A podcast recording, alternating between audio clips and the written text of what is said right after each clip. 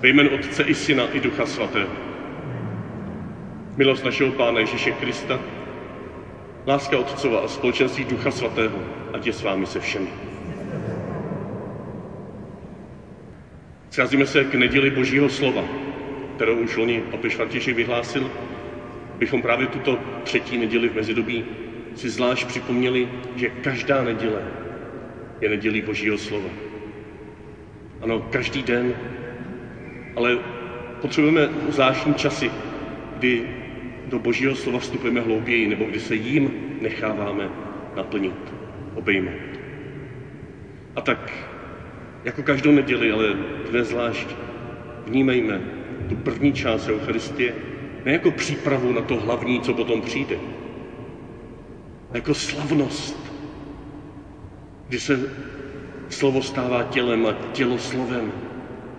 Jako slavnost, která je dvojjediná s tím, co slavíme v druhé části Eucharistie. Slavnost těla a krve páně.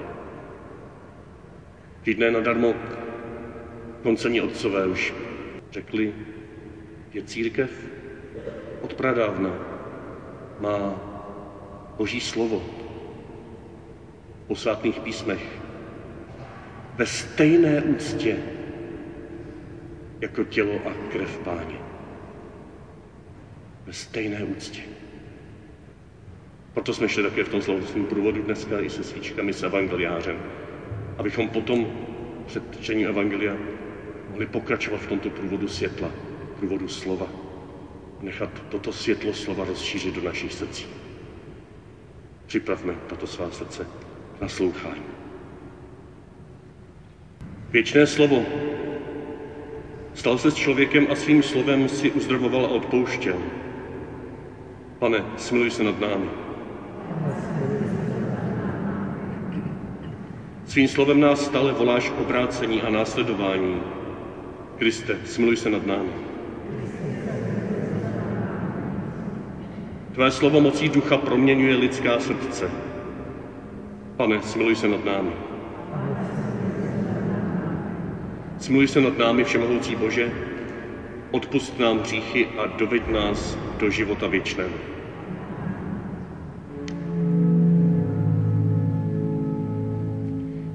Sláva na výsostech Bohu. Pán s vámi. Slova svatého Evangelia podle Matouše.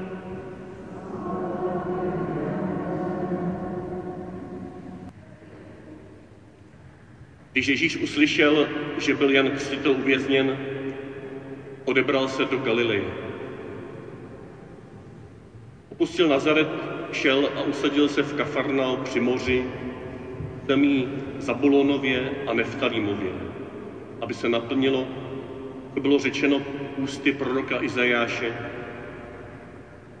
země Zabulonova a země Neftalímova, u moře za Jordánem, Galilea pohanů, lid, který žil v temnotě, uviděl veliké světlo. Světlo vzešlo těm, kdo sídlili v krajině a ve stínu šeré smrti.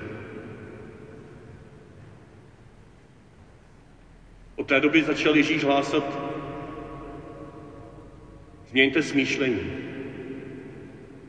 neboť se přiblížilo Boží království.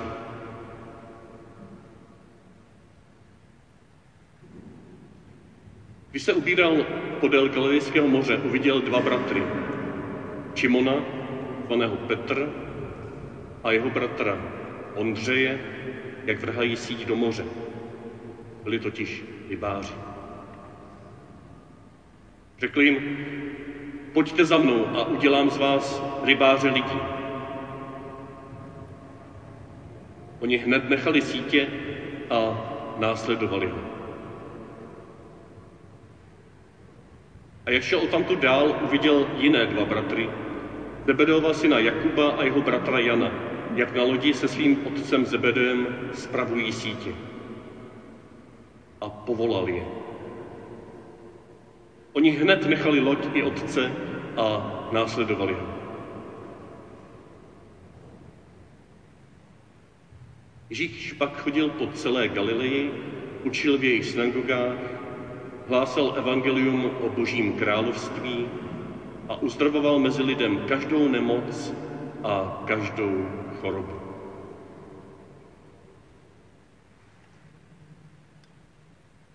Slyšeli jsme slovo Boží.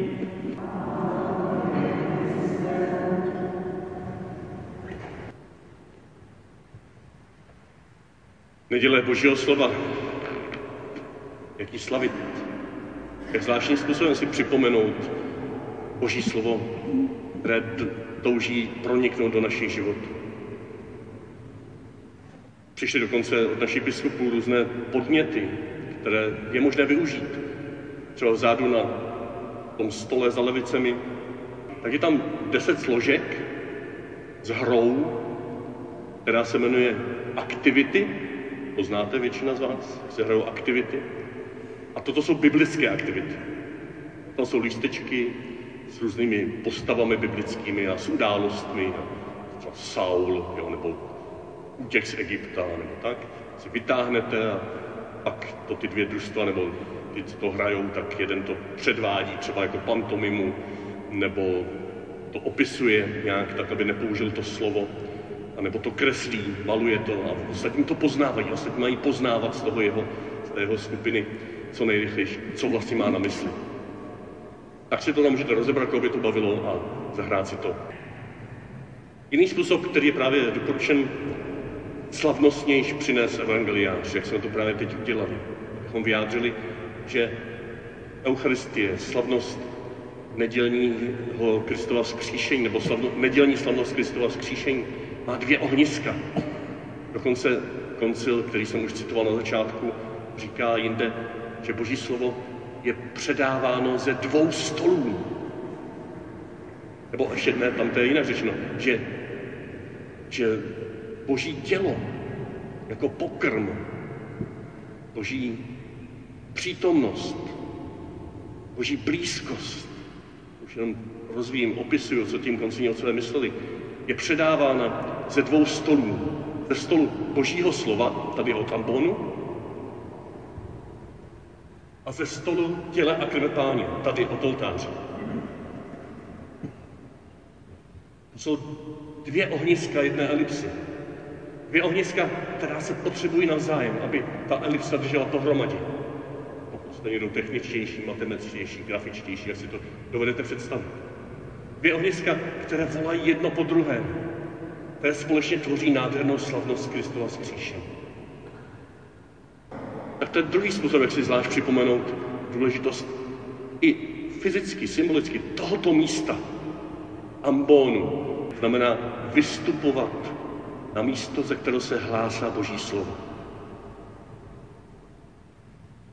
Třetím způsobem může být se tím slovem zabývat trošku konkrétněji, konkrétněji, jakoby návodně, jak to můžete vy potom dělat doma. Nejenom si vyslechnout kázání, ale sami pokračovat.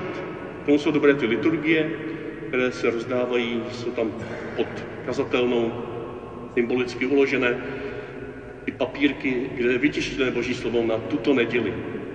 Je skvělé si ho potom přečíst doma ještě, rozjímat ho. Jsou tam nějaké odkazy na Boží slovo přes celý týden, co se čte při božích, při bohoslužbách. Ale také možná s tím pracovat ještě dál, že si vezmete vlastní Bibli, to potom doma, a podíváte se do toho lístku s tou liturgií a zjistíte, že dnešní evangelium se četlo ze 4. kapitoly Matouše 12. až 23. verš. A podle toho si to najdete ve vlastní Bibli. Říkáte si, proč si to najít ve vlastní Bibli?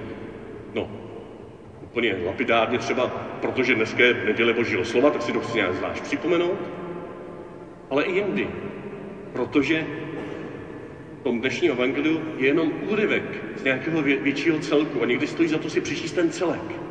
To bylo předtím, co následuje potom. A to si už nepřečtete z té liturgie, z toho jednoho lístečku na jednu neděli. To si přečtete z vlastní Bible. Pokud nemáte někdo Bibli ještě, tak se stavte na faře příležitostně přes týden, v pondělí nebo ve středu. Jsou tam k dispozici. Dáme vám je třeba zadarmo. Otevřete si doma vlastní Bibli, najdete si čtvrtou kapitolu Matouše A teď se tím můžete zabývat právě tak, že si přečtete, co bylo předtím. A tam vlastně čteme, že Ježíš byl pokoušen na poušti, že vystoupil z pouště. A řekneme si, že to bylo vlastně potom, co byl pokřtěn v Jordánu. A teď najednou vidíme tu nádhernou souvislost se čteními z minulých nedělí. Uvidíme tam ten citát z Izajáše, země Zabulon a Neftalín, ta Galilea pohanů, ta země šeré smrti, krajina stínů. A říkáme si, kde to vlastně jsem uslyšel? Jo, v prvním čtení. Já si nalistuju první čtení a tam čteme toho Izajáše. A znovu si to užiju, že Evangeliu je citováno toto první čtení, tento Izajáš, tato první smlouva, která nikdy nepřestala platit. A pak už se dostanu k tomu, čiňte pokání, nebo se přiblížilo nebeské království. A řeknete si, počkejte, já tady čtu liturgii, obraťte se, tady ve svém ekumenickém překladu, který většinou asi máte doma, můžete mít třeba dneska i už studijní překlad nebo Bibli pro 21. století. Jsou různé překlady k dispozici, nebo liturgický překlad postupně také vychází. Tak co to je? Tady čtu, čiňte pokání v ekumenickém překladu. Liturgii mám, obraťte se. O ten farář tam přečetl, změňte smýšlení. A co vlastně ten Ježíš řekl? No neví, my nevíme přesně, co Ježíš řekl. A víme, to se dá přečíst z nějakých prvních opisů řeckých evangelií a tam je metanojete, řečně změňte smýšlení, proměňte způsob svého myšlení. Dneska by se moderně řeklo, změňte své paradigma, změňte způsob vnímání světa. Radikálně změňte způsob vnímání světa. Jestli, se, jestli jste se na ně dívali do teďka jak ze zhora, tak se na ně dívejte ze spoda. Jestli zprava, tak se na ně dívejte zleva. Jestli poodstupte někam jinam. Změňte perspektivu. A tím samozřejmě také změníte i svůj vlastní život. Hebrejštině pod to je, podkladem je slovíčko tešuva. Tešuva v hebrejštině znamená nejenom změnit smýšlení, ale také se nějak fyzicky obrátit. Změnit způsob chování. Je tam i ten akční prvek v tom tešuva. Je tam ten prvek, kdy se snažím napravit také to, co jsem svým hříchem nebo špatným způsobem myšlení a jednání zavinil. Je to návrat domů, do bezpečí. A to můžu zjistit, něco z toho můžu zjistit z toho srovnávání těch překladů, případně i nějakou poznámkou pod čarou. Tady v ekumenickém překladu máme poznámku D a v tom D přečteme, že je možné to také přeložit jako obraťte se. To další příklad, jak zacházet s biblickým textem, aby šel více do hloubky. Ano, stojí to nějakou námahu intelektuální, stojí to nějakou námahu fyzickou, že musím tu Bibli otevřít, ale stojí to za to. Ne všechno pochopím. Proto také můžu mít za další k dispozici bratry a sestry, se kterými se sejdu nad tím evangeliem nebo nad jiným textem a hovoříme o tom. Tam být někdo sečtělejší a může přinést třeba nějaký komentář biblický k tomu. Další příklad je, že se pod čarou také podíváme tomu textu, který se četl o povolání apoštolů, to je 4, 18 až 22, čtvrtá kapitola, 18. verš 20, až 22. verš. A v těch poznámkách pod čarou, tady k tomu 4, 18 až 22, máme vedle MK 1, 16 až 20, L 5, 1 až 11, J 1, 40 až 42. Co to znamená?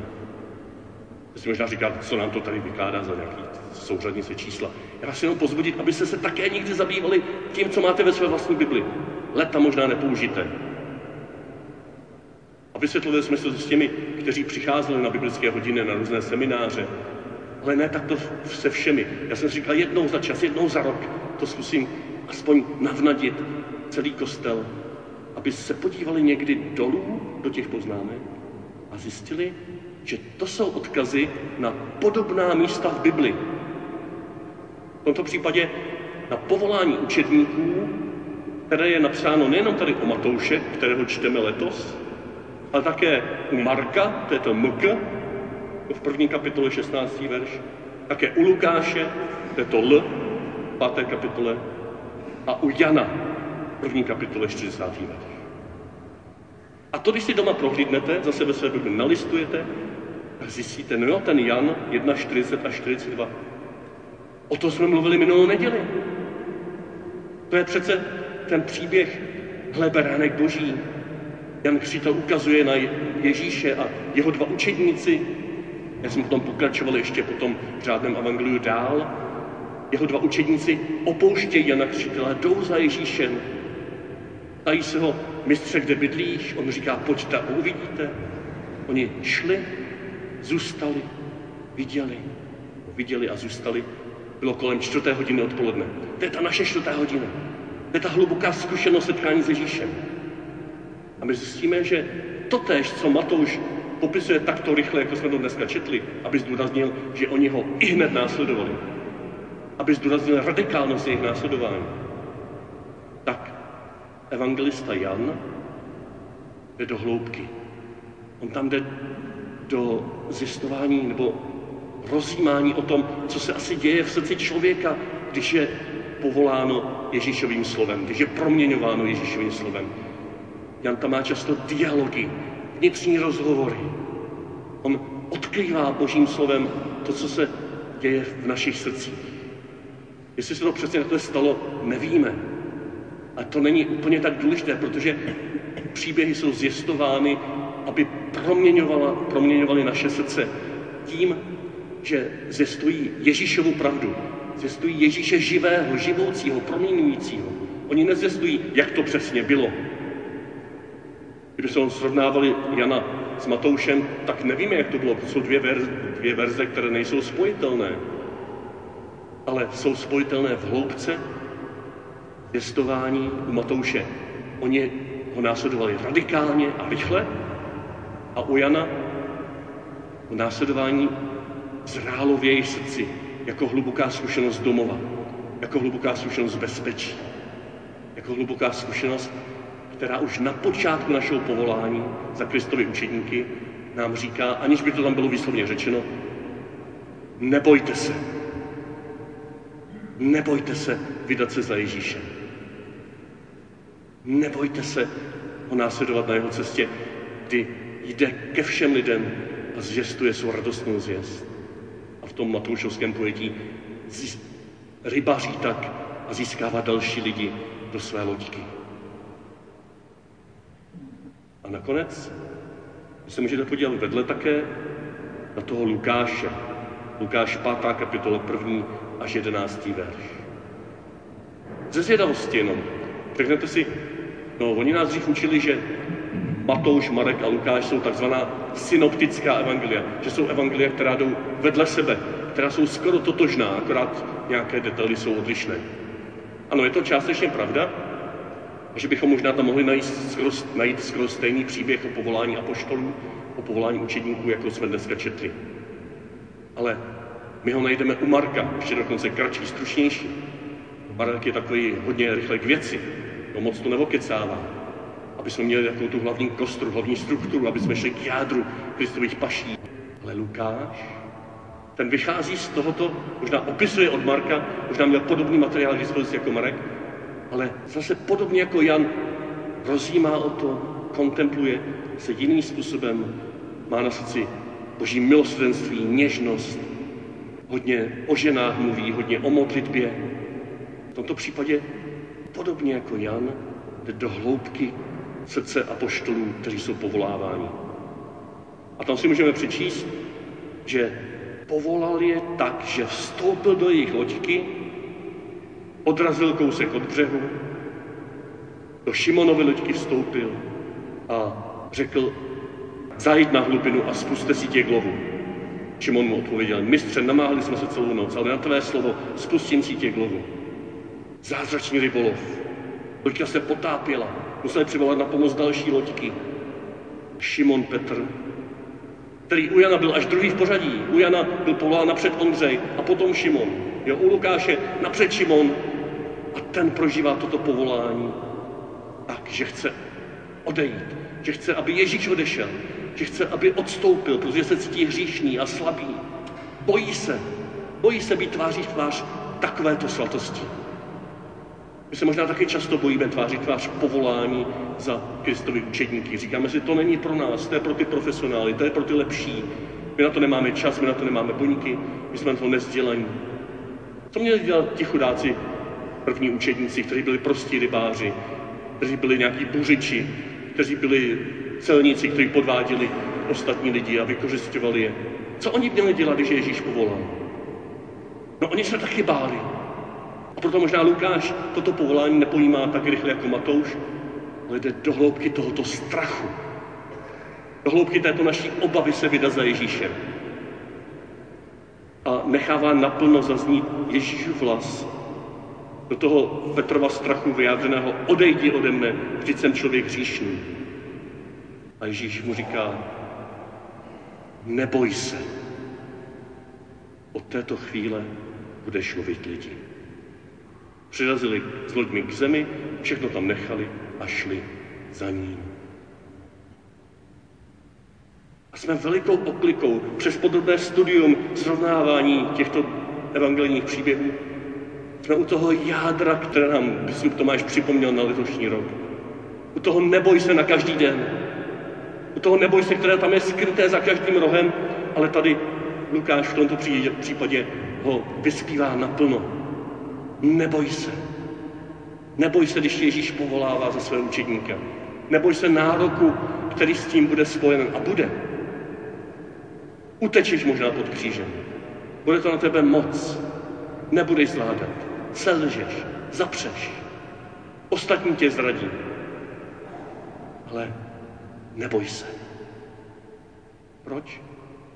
Jan by řekl, protože toto povolání vyrůstá z tvé zkušenosti domova, do které tě Ježíš prvotně zve. I Marek to tam má. Ježíš je zavolal, potom později říká, Ježíš zavolal, aby byli s ním. Ježíš tě prvně zve do společenství s ním. Pro nás ukřižovaným a skříšeným. Jak bychom se mohli bát, když jsme ve společenství s ním, když jsme u něj doma, když prožíváme čtvrtou hodinu odpoledne, aspoň někdy. Za druhé se nemusíme bát na své cestě následování a služby, proto, že Ježíš vstupuje do tohoto našeho strachu, zná ho, odráží od břehu, aby nám řekl, já jsem uprostřed tohoto tvého strachu. On utiší tyto bouře, které nás hrozí utopením. On říká, teď a tady, neboj se. A tak Ježíši chci poděkovat, že nám každý den prostíráš bohatý stůl svého slova. Chci ti poděkovat za ten zázrak, že máme každý ve svých rukou tvé slovo ve svých biblích. Že my těmito slovy, vtělenými do písmenek, můžeme listovat, abychom je nechali na sebe působit, zaznívat, hovořit o nich a s nimi, hovořit nad nimi s tebou, bychom je nechali stávat se znovu tělem, vztahem, láskou. Abychom uvnitř této četby a studia mohli zakoušet, že najednou stojíš uprostřed nás živý a vzkříšen, přítomný. A říkáš pokoj vám. Nebojte se. Nebojte se ani tehdy, když vám teď říkám, prosím, pojďte se mnou. Pojďte za mnou. Buďte spolu se mnou těmi, kdo jsou rybáři v dnešním světě. Kdo jsou rybáři ve vašich loďkách všedních životů. Kdo jsou rybáři společně s ostatními loďmi, které možná se zdají, že nepatří k našemu společenství. Nebojte se jich. I tam jsem s nimi. Nebojte se být mými spolupracovníky. Nebojte se být mými apoštoly, hlasateli mého slova, už v kostele a především ve všedním životě. Nebojte se být svědky, martyry mého slova, když půjde do tuhého. Nebojte se. Vždyť já jsem Emanuel. Bůh s vámi.